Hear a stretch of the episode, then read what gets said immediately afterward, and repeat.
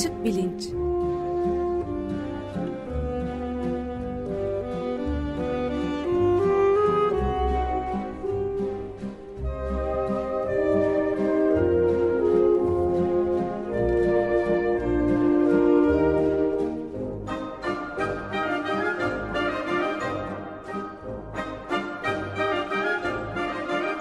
Güven Güzeldere ile bilim ve felsefe sohbetleri. Günaydın Güven Bey, merhabalar. Günaydın Ömer Bey. Günaydın. Günaydın Özdeş. Evet, felsefe ve felsefe tarihi dizisini sürdürüyoruz. Konuğumuz Galipcan Altınkaya olacak. Ee, lütfen onunla ilgili bilgileri de e, verirseniz. Tabii Ortaçağ felsefesinden bahsettikten sonra İslam düşünürlerinden söz ettik. E, malum İslam'ın ortaya çıkması zaten e, Orta Çağ'ın içinde oluyor ve e, aslında e, felsefe dünyasına e, çok önemli katkılar sunan İslami e, düşünürlerinde Altın Çağ o dönemlere denk geliyor. Bu e, İslami düşünürler arasında en önemlilerinden bir tanesi İbn Sina veya işte e, İngilizce'deki ya da Batı'da bilinen adıyla Avicenna e, bu programda da e, ibn Sina kimdir, neler yapmıştır, niye çok önemli e, ve yaratıcı bir düşünür olarak e, düşünce tarihinde, felsefe tarihinde ve başka alanlarda da bilinmekte. E, bunlardan konuşacağız. Konuğumuz e, Galip Altınkaya. Hoş geldin Galip, merhaba. Merhabalar, hoş bulduk.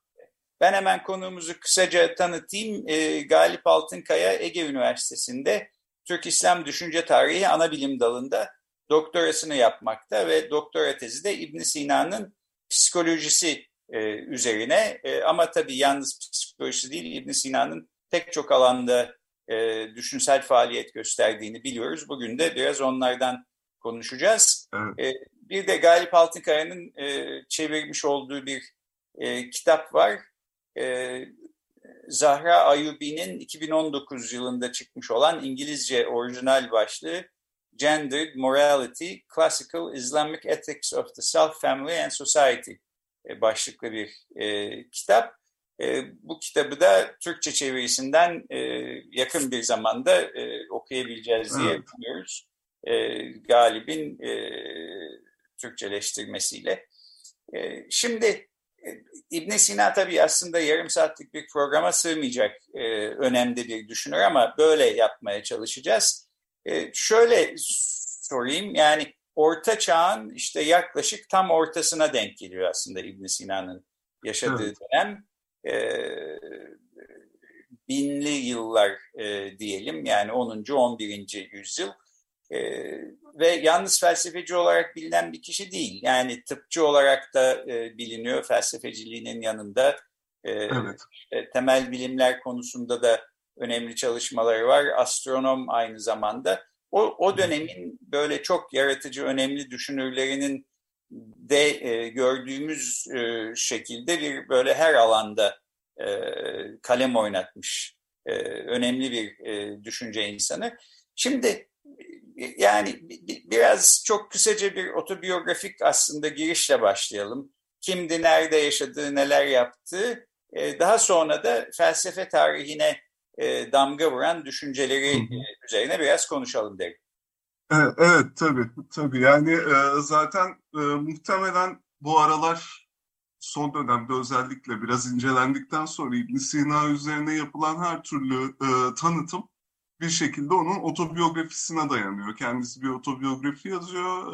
E, sonra daha doğrusu dikte ettiriyor öğrencisine, Cür, Cürcani adlı bir öğrencisine. E, sonra Cürcani tarafından tamamlanıyor bu. E, bir biyografiye çevriliyor.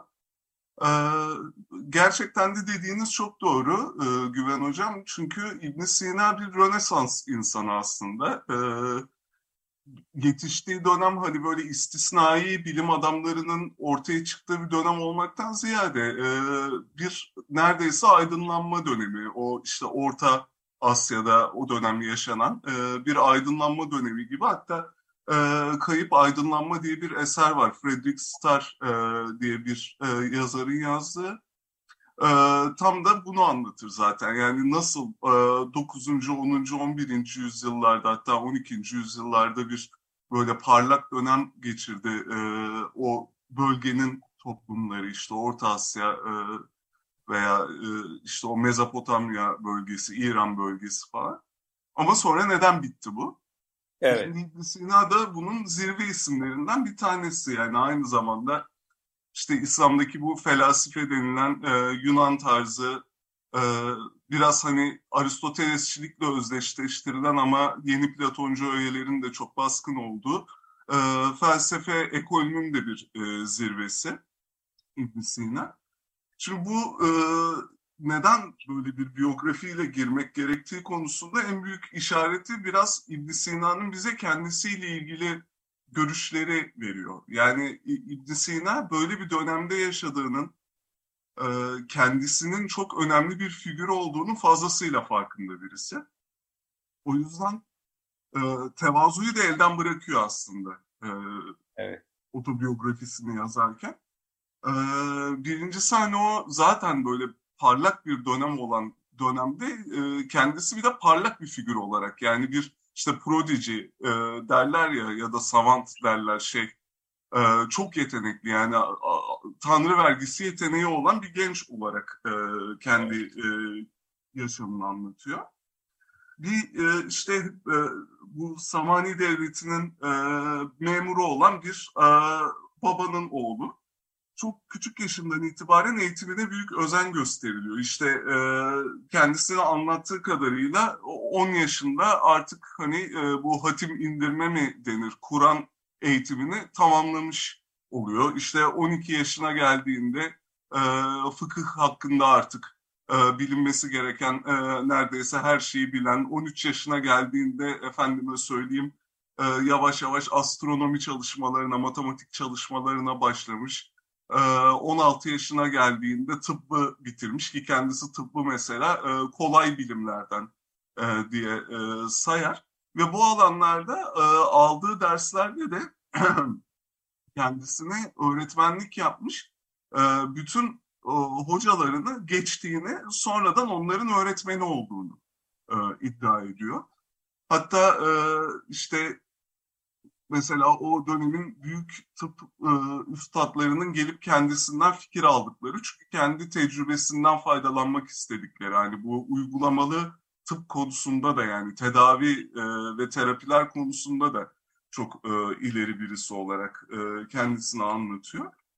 E, ve e, en sonunda işte bir Natili diye bir filozof o dönem e, evlerinde e, kalmaya başladığında babası eğitim almasını istiyor yani yaklaşık 14-15 yaşlarındayken beraber mantık çalışmaya başlıyorlar ki o dönemin işte mantık e, öğretimi organon eseriyle başlar, e, eserleriyle başlar. Aristoteles'in işte birinci analitikler, ikinci analitikler yorum üzerine.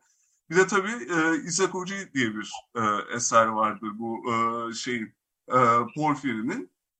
E, bunları e, hocasının anlamadığı bir yetkinlikle anladığını e, söylüyor İbn Sina ve felsefeye giriş yapmış oluyor orada.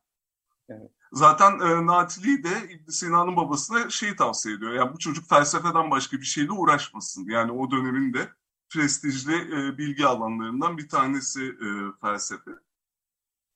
E, ve İbn Sina tabii ki e, Aristoteles felsefesiyle çok e, haşır neşir oluyor. Ee, çok hızlı bir şekilde ilerlerken e, Aristoteles felsefesi konusunda e, bir yandan tabii hani onları da tabii söylemek lazım. Yani birçok eser okumuş olarak girmiş oluyor bu alana. Ne mesela işte Almagest mesela o e, dönemin e, büyük astronomlarından e, şeyin e, pardon ismini unuttum belki siz hatırlatırsınız. Ptolemaios diyesim geliyor. Ptolemy. Almagest'ini e, okuyor mesela. Evet. Ee, oradan tabii ki hani şeyi öğrenmiş oluyor. Ee, bu işte gök cisimlerinin hani dünya merkezli e, bu astronominin, kozmolojinin e, inceliklerini öğrenmiş oluyor. E, mesela işte bu fıkıh eğitimlerinden bu diyalektik hani e, tartışma usullerini öğrenmiş oluyor. Bunu Aristoteles'in işte topikler kitabını e, okuyarak beslemiş oluyor. Fakat 16 yaşından sonra böyle bir felsefeye artık tamamen kendisini verdiği bir dönem başlıyor. Ve o dönemi çok enteresan anlatır e, ibn Sina. E, bu dönemde bir gece bile e, tam bir uyku uyumadığını söylüyor. Yani akşamdan sabaha bir uyku uyumadığını. E, Aristoteles'in e, eserlerindeki bütün e, önermeleri bilirsiniz. Aristoteles'in eserleri aslında diyalektik yapıdadırlar.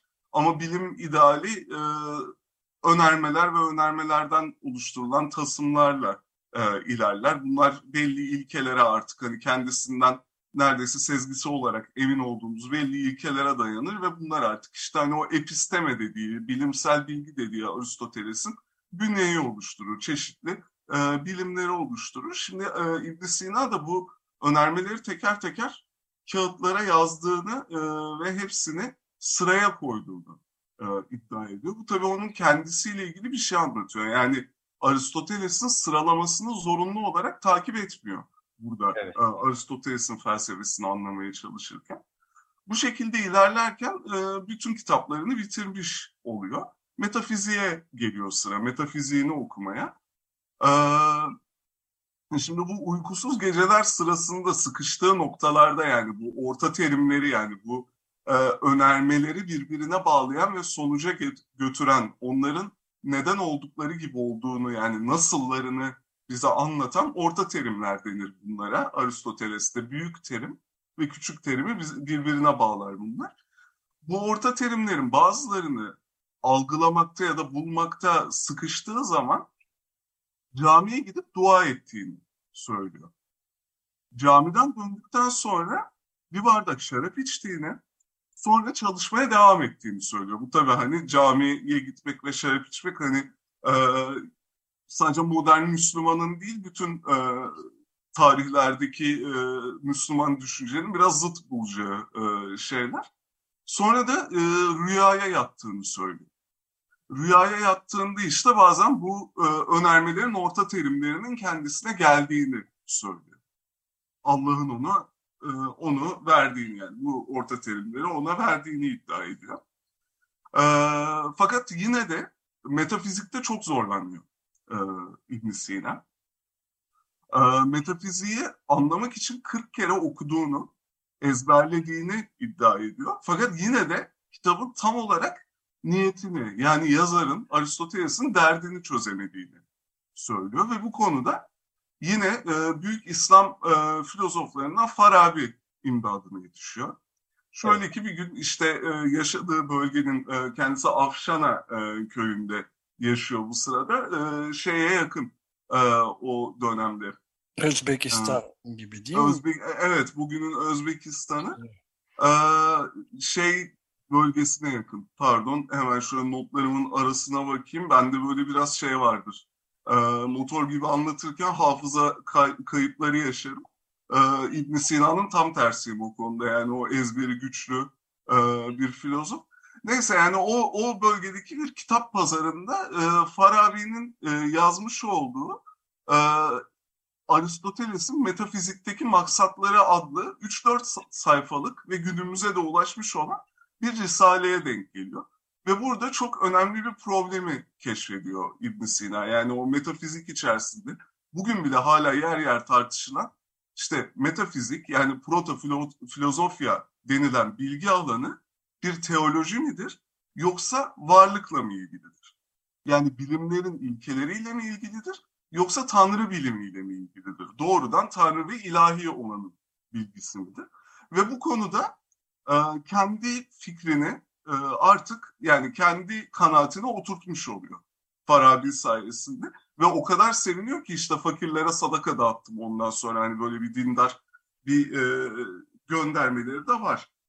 E, bundan sonra çok kısa bir şekilde anlatmak gerekirse e, hayat hikayesini e, ibn Sina 18, e, pardon 20'li yaşlarındayken ilk eserlerini vermeye başlıyor. Bunlar hepsi böyle komşularının, onu o dönemde tanıyan insanların sponsor oldukları eserler. Hep onlara atfeder e, eserlerini. Onların isimleriyle zaten adlarını e, verir eserlerine.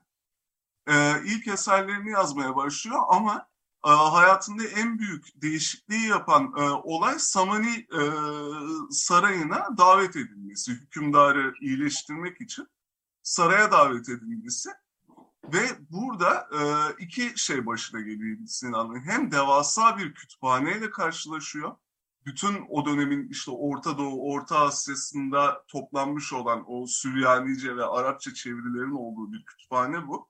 Ve içinde neredeyse e, yeni Platoncu yani tam olarak bilmiyoruz hangi eserler olduğunu ama tahmin ettiğimiz şu, bunu da işte hani sadece e, boş tahminler değil hani kendi eserlerinde yaptığı göndermelerden ve özellikle Nedim'in Fihrist eserinden, o Fihrist eseri o dönemde e, Müslüman entelektüelinin elinin altında olan bütün külliyatı neredeyse e, liste halinde e, verdiği bir eseridir Nedim'in. E, bütün e, yeni Platoncu Aristoteles şerhlerini e, oku, okumuş olduğunu tahmin ediyoruz. E, o dönemde ve o dönemden başlayarak hayatının geri kalanında. Ve şey diyor yani orada okuduğum kitapları bir daha hiçbir yerde bulamadım bazılarını. O yüzden e, hepsi diyor ezberimde canlıdır. Ve ibn Sina bunun kendi e, entelektüel gelişimini tamamlayan olay olduğunu söylüyor. O günden beri diyor bildiklerime yeni bir şey eklemedim. Artık hafızam biraz zayıfladı ama konularla ilgili kavrayışım arttı. Sadece bu diyor. Ve bu e, şey tabii ki e, otobiyografisi kariyerinin sonunda yani e, bin, e, 1030 e, veya 1037 yılları arasında yazdığı düşünülürse neredeyse işte bir 30 yıl öncesine yaptığı bir gönderme e, İbn Sina'nın e, aynı kaldığını bilgisini söylüyor. Bu şimdi burada tabii bize anlatmak istediği çok şey var e, İbn Sina'nın. E, sizin söylemek istediğiniz bir şey varsa bu biyografisiyle ilgili e, bir şeyler söyleyeyim ben öyle devam edeyim. Yoksa ben bir tek şey, şey e, sormak istiyorum. Bu e, otobiyografiyi de aynı zamanda bir edebiyat e, dalında da bir eser saymamız tabii çok iyi olabilir. E, geçenlerde e, 3 Ekim pazartesi günü Saatli Marif tar e, takviminin sayfasında bir günün sözü olarak verilen şey vardı. İbn Sina'ya ait bir söz. Bilim ve sanat takdir edilmediği yerden göç eder diye. Kendisine ait hmm. olup olmadığını tam bilmiyorum ama çok e, etkileyici bir sözdü. Öylece aklımda kaldı. Ben de onu sorayım dedim. Tam bir hezarpen olduğu anlaşılıyor çünkü. Aa, evet. İbn Sinan her dalda başarılı. Yani doktor da, polimat dedik, dediğimiz evet. yazar, edebiyatçı, bilgin. Evet. O yüzden çok ilginç evet. yani. Günümüze de ışık tutuyor gibi geldi bu söz bana. E, evet, ben evet şunu, kesinlikle. Pardon sözünü kestim galiba. Ben de o zaman şunu ekleyeyim. Şimdi Platon ve Aristoteles'le başlamıştık biz bu felsefe tarihinin izini sürmeye. Yani Ege kıyılarından bahsediyorduk coğrafya olarak.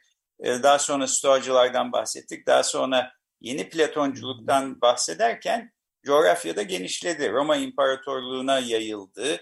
İşte e, Mısır'a kadar gitti. Şimdi ise mesela İbn Sina'dan e, bahsederken Orta Asya'dan bahsediyoruz. Yani coğrafya Hı. iyice genişlemiş bir durumda ve e, Stoacılar için ya da e, yeni Platoncular için ya da Aristoteles veya e, Platon için İslam düşüncesi gibi bir şey ortada yoktu. Halbuki Avicenna için var, e, ibn Sina için var.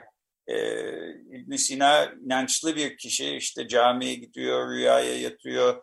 Yani metafizik görüşü aslında e, dini bir inanç sisteminin içinde de anlam buluyor. Dolayısıyla felsefe tarihine bence burada çok e, orijinal, ilginç, yeni bir katkıdan bahsediyoruz. Yalnızca İbn Sina'dan değil tabii El Farabi'den, başka İslami düşünce e, düşünürlerden, İbn Rüşd'den, e, Gazali'den filan da. El Biruni. E, evet, bunlardan evet, söz etmek. Zaten çok e, önemli bir tartışma vardır Biruni ve İbn Sina arasında. O da e, bir anekdot e, gibi bir şey e, yazışarak başlıyorlar tartışmaya. E, neredeyse küfürleşmeye varan e, bir evet. şeye varıyor. Sonra öğrencileri devam ediyor. E, bu bu kadar hırs da e, bayağı bilim üzerine yani. Evet. İki bilimi adamının karşılıklı hırsları bunlar. Ve e, bilgi dışında da pek bir e, dertleri olduğunu zannetmiyorum. E, Ömer Hocam bu sizin söylediğinize gelecek. Yani evet. hani takdir edilmediği yeri terk eder e, diyorsunuz. ibn Sina zaten e, bir göçebe neredeyse ama evet. tabii siyasal nedenleri de var e, onun göçebeliğinin. E, yine de e, bilgiye çok aşık bir insan. Yani e, o konuda kendisi hakkında şüphe duymamızın hiçbir e, nedeni olmadığı bir insan. Güven Hocam siz bitirmiş miydiniz acaba soracağınızı? E, şöylece bağlayacağım. Yani bir, bir şeye daha aslında bir küçük dipnot olsun şimdi bu sizin söyledikleriniz üstüne. E, işte Aristoteles'i okudum ama tam anlayamadım, e, şu kadar uykusuz gece geçirdim filan dediği zamanlarda aslında ibn Sina çok genç bir insan. Yani 20'li yaşlarda bir insandan bahsediyoruz. Oysa e, metafizik düşüncenin olgunlaşması ne bileyim bugün 50-60 yaşımızda e, mümkün oluyorsa kendimizi şanslı addediyoruz filan bunu unutmamak lazım.